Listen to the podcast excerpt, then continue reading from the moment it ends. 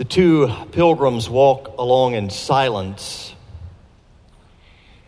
Theirs is a hard journey.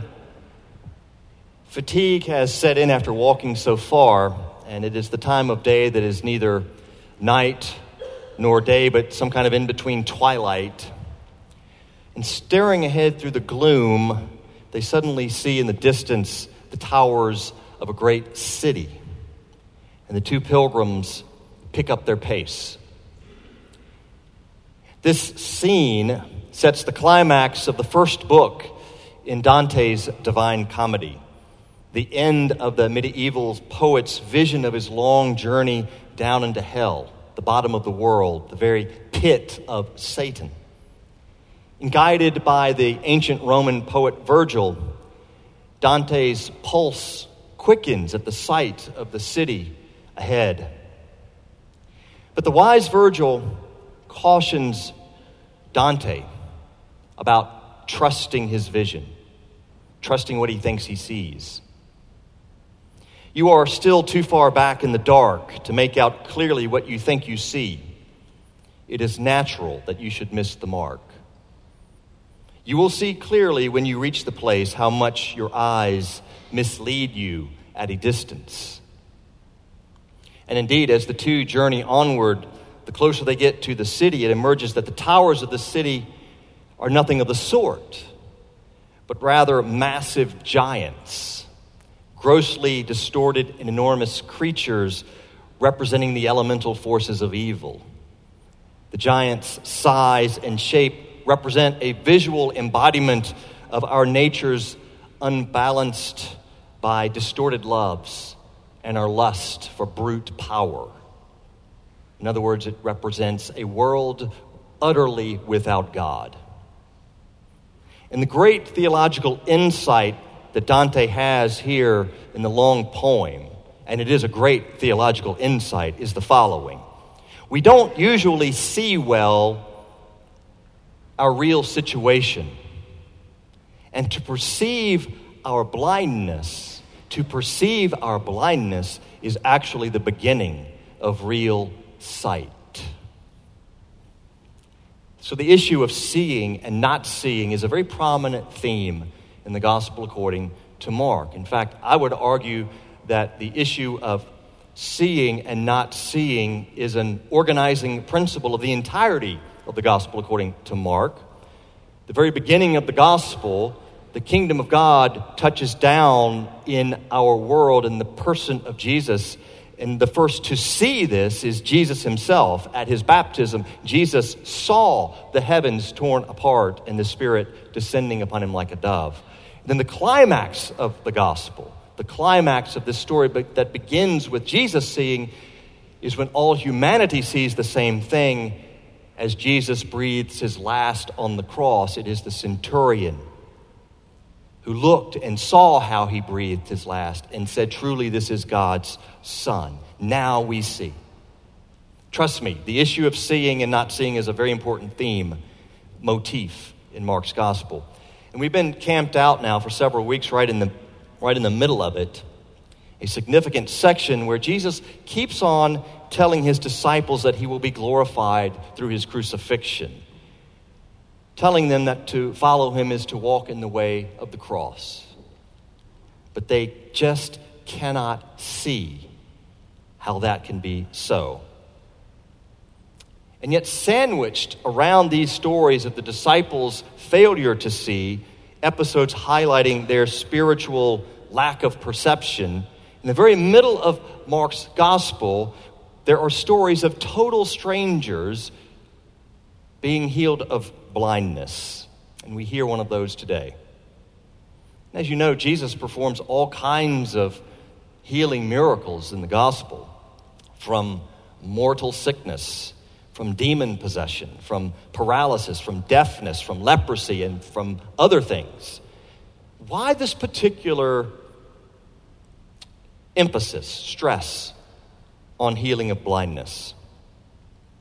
You might say that in the gospel narrative, Jesus is now turning for home in his journey to Jerusalem and the cross.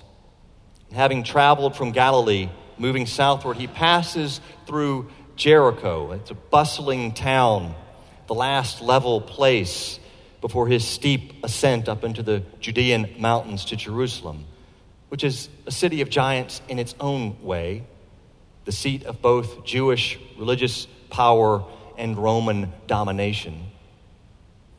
And it is here in Jericho that Jesus performs the last of his miracles in Mark's gospel before the one great miracle of his resurrection. And it is here, actually, that 44 of us on our most recent St. George's Holy Land pilgrimage were standing just 13 days ago, right there in Jericho. I know it's easy for some of us to visualize uh, this story in a way that might not have been so easy just two weeks ago. So, Jesus' miracle working, his preaching, his reputation have preceded him into town, and a great crowd of fellow pilgrims is also going up to Jerusalem for the coming Passover. And above the noise, above the din of the crowd, Jesus is perceptive to hear the cry of a beggar. And he stops and calls the beggar over to him. And the beggar is blind. And Jesus asks him, what do you want me to do for you? What an incredible question for the Lord of the universe to ask of a blind beggar, to ask of you, to ask of me.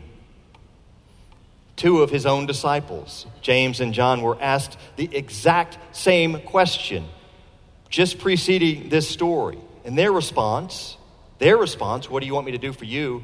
They asked for seats of honor, just like the giants of this fallen world, they want power and status and recognition. And now Jesus asks a blind beggar in Jericho, What do you want me to do for you? And he responds, I want to see again. I want to see again. And Jesus does it. What causes us to lose our sight? What has always interested me about this particular miracle story, first of all, there are hints, a strong one, that blindness was not this man's original condition. He was not born blind, he asked to see again. Poignantly, there is in the beggar's response to Jesus some vestigial memory of once being able to see that he's lost. Again, what happened to him that he lost his sight? We're not told but obviously some, something very unfortunate, maybe something tragic a sickness, an accident, an injury, a violence, brokenness and sickness, pain and loss. Yeah, they can cause us to lose our spiritual sight. After all, how does one see the glory of God in a world like the one we're currently living in? Not necessarily easy, is it? We note too that the beggar has a name in the story. This is not a, a nameless person who was healed. His name is Bartimaeus. He is someone that people know, he is someone that people remembered. They remembered his name. Mark included it in his gospel. Perhaps Bartimaeus lived an awfully long time after this story, and he told everybody he met in the life of the early church about it. Moreover, I would argue that Bartimaeus once was not a beggar. How can we say this? Because he is identified by his father, Bartimaeus, son of Timaeus, son of Timaeus. It was common in this culture to identify men by their fathers if their fathers were people of some stature. And so we can surmise from these details, important details, that earlier in his life, this was a man who was neither blind nor a beggar, but rather someone who had vision and a means to a future. And something terrible happened to him, perhaps leading to cascading troubles such that he one day found himself beside a dusty road begging for handouts until until the savior of the world passed by and asked him what do you want me to do for you? I want to see again. What do you want me to do for you? Jesus asks you this day once again. I want to see again loved ones of mine who are dead. I want to see that.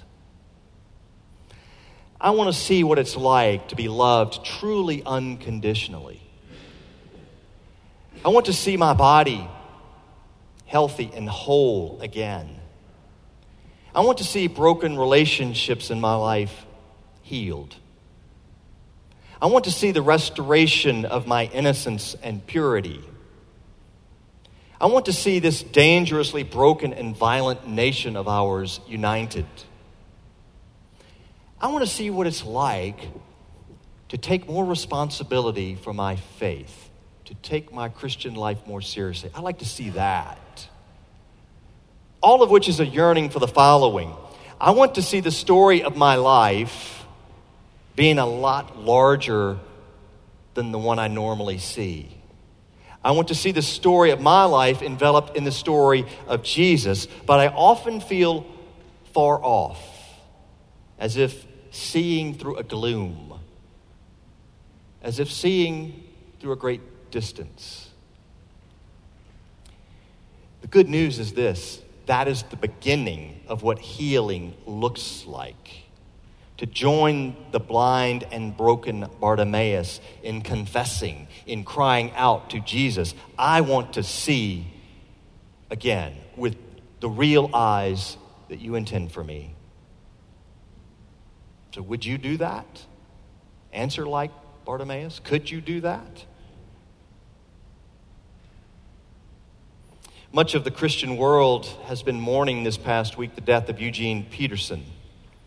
I have quoted Eugene Peterson so many times from this very spot, other teaching contexts here.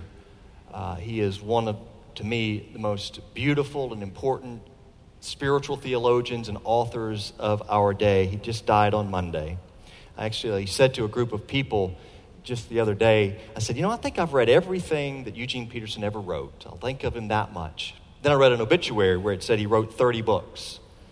I think I've read about half of all that Eugene Peterson ever wrote because I haven't read 30 books of his, but I've read a lot. I watched a uh, couple of YouTube interviews with Eugene Peterson um, just honoring him this week. Gosh, what, what a man. Just a man exuding this gentle ease, uh, self possession, warm assurance. In his most recent book, at least the most recent one that I have, published last year, he, he shares in the introduction about his early life and professional ministry because he's also a pastor. And uh, when he was uh, out of seminary and in his late 20s, he was asked by his denomination to launch, to organize and launch a new congregation outside of Baltimore, Maryland. And um, he, was a, he was a confident young pastor. He thought he knew what he was doing, and he thought he knew how to succeed with his training, with his instincts, his ambitions. He would apply all the right techniques, all the right jargon, all the right sounding vision, and he would be successful. And he uses this very language. God gave him eyes to see very quickly that he was incompetent. he was incompetent to do any of that. He was not a good pastor, he was not a good preacher. To open his blindness to what was most needful, he began to see that the most important thing he had to do was to attend day by day by day to what God was doing, looking for God and doing that with other people. And once he started doing that, the congregation was born, and he served it for many years. I know and listen to you. I watch and I love you so very much. And I think there's a lot of the young Eugene Peterson in this place, striving after a success that may not have all that much to do with seeing ourselves inside the story of Jesus. A success that may leave many of us squinting dimly at the city on the horizon, but is not a city at all, but a place where God is absent, even if it serves up a big job, a nice house, and high achieving kids. That can be a godless place. Doesn't have to be, of course. And deep down, as I know you so well, we would like to see with new eyes. And I see this all the time. To be healed by God, to become amazed by some new irresistible attraction to Jesus who may not previously have gotten all that much of our attention, but who now gets our whole life. And immediately blind Bartimaeus recovered his sight and followed him on the way. Jesus gives him his sight, but he does not give him that former life back. The story does not tell us that Bartimaeus was then led into material prosperity or social acceptance or an impressive career, or that he achieved any kind of success whatsoever by worldly standards. All we are told is that he followed Jesus out of his gloom with clear eyes onward on the way to that city where the monsters of sin killed our Christ so that we could be saved from them. What do you want me to do for you? We hear it again today. Please, Lord, we might say, open our eyes to see you as you already see us close, intimate, not far away. And help us to see ourselves as you see us too loved beyond measure, forgiven, but hopefully also as those who, like Bartimaeus, have faith and courage to move out from the life that we are currently living, to follow him on the way.